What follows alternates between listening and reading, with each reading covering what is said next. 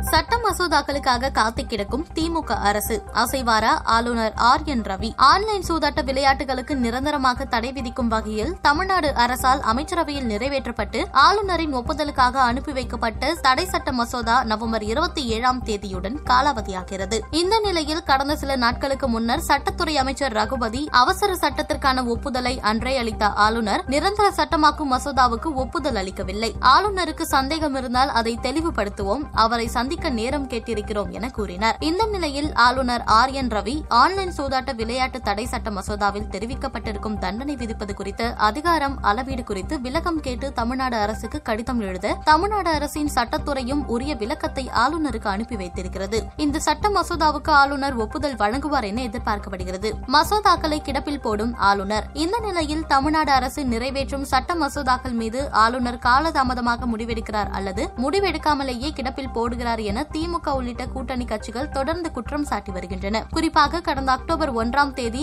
ஒப்புதல் அளிக்கப்பட்ட ஆன்லைன் சூதாட்ட தடை தொடர்பான அவசர சட்டத்தை நிரந்தர சட்டமாக்கும் மசோதா கடந்த அக்டோபர் பத்தொன்பதாம் தேதி தமிழ்நாடு அமைச்சரவையில் நிறைவேற்றப்பட்டு அக்டோபர் இருபத்தி எட்டாம் தேதி ஆளுநர் ஒப்புதலுக்காக அனுப்பி வைக்கப்பட்டது. ஆனால் ஒரு மாதத்தை கடந்தும் ஆளுநர் ஒப்புதல் அளிக்காமல் காலம் தாழ்த்தி வருகிறார். நவம்பர் இருபத்தி ஏழாம் தேதியுடன் சட்ட மசோதா காலாவதியாகிறது. இந்த நிலையில் இதேபோல் தமிழ்நாடு அமைச்சரவையில் நிறைவேற்றப்பட்டு ஆளுநர் ஒப்புதலுக்காக அனுப்பி வைக்கப்பட்ட பதினைந்திற்கும் மேற்பட்ட சட்ட மசோதாக்கள் மீது எந்தவித நடவடிக்கையும் எடுக்காமல் இருக்கிறார் என குற்றம் சாட்டுகின்றன. குடியரசுத் தலைவரிடம் மனு கொடுத்த திமுக கூட்டணி கட்சிகள். ஏற்கனவே தமிழ்நாடு ஆளுநர் ஆர் என் ரவியின் தொடர் சர்ச்சை பேச்சுக்கள் தொடர்ந்த மாநில அமைச்சரவையில் நிறைவேற்றப்படும் மசோதாக்களுக்கு ஒப்புதல் வழங்காதது உள்ளிட்ட காரணங்களால் கொதித்தெழுந்த திமுக மற்றும் அதன் கூட்டணி கட்சிகள் ஒன்று சேர்ந்து கடந்த நவம்பர் ஒன்பதாம் தேதி இந்திய குடியரசுத் தலைவர் திரௌபதி முர்முவை சந்தித்து தமிழ்நாடு ஆளுநர் ஆர் என் ரவியை திரும்பப் பெற வேண்டும் வேண்டும் என மனு கொடுத்தன மனுவில் குறிப்பிடப்பட்ட சட்ட மசோதா நிலுவை திமுக அதன் கூட்டணி கட்சிகள் சேர்ந்து குடியரசுத் தலைவரிடம் வழங்கிய மனுவில் ஆளுநர் ரவி மீது முன்வைத்து மிக முக்கியமான குற்றச்சாட்டு மாநில அரசு நிறைவேற்றும் மசோதாக்களில் கையெழுத்திடாமல் காலம் தாழ்த்தி வருகிறார் என்பதுதான். குறிப்பாக அந்த மனுவில் மாநில சட்டப்பேரவை நிறைவேற்றி அனுப்பும் பல்வேறு சட்ட வரைவுகளுக்கு ஒப்புதல் அளிக்காமல் ஆளுநர் தேவையின்றி காலம் தாழ்த்துகிறார். இது மாநில நிர்வாகம் மற்றும் சட்டப்பேரவை அலுவல்களில் தலையிடுவதாகும். தமிழக ஆளுநர் தமது முதன்மையான பணியை செய்வதில்லை. கூட்டுறவு சங்க சங்கங்கள் தொடர்பான திருத்தச் சட்டம் ஆளுநர் ஒப்புதலுக்காக அனுப்பி வைக்கப்பட்டு பத்து மாதங்களாக பரிசீலிக்கப்படாமல் உள்ளது. நீட் விலக்கு சட்ட மசோதா கடந்த ஆண்டு செப்டம்பர் பதிமூன்றில் அவருக்கு அனுப்பப்பட்டது. அதை குடியரசுத் தலைவருக்கு அனுப்பாமல் பல மாதங்கள் காலம் தாழ்த்தினார். இது குறித்து அப்போதைய குடியரசுத் தலைவர் மத்திய உள்துறை அமைச்சரிடம் மனு அளிக்கப்பட்டது. அதன் பின்னரும் ஆளுநர் அந்த சட்ட மசோதாவை குடியரசுத் தலைவருக்கு அனுப்பாமல் சட்டப்பேரவைக்கே திருப்பி அனுப்பினர். இது ஆளுநருக்கு அளிக்கப்பட்டுள்ள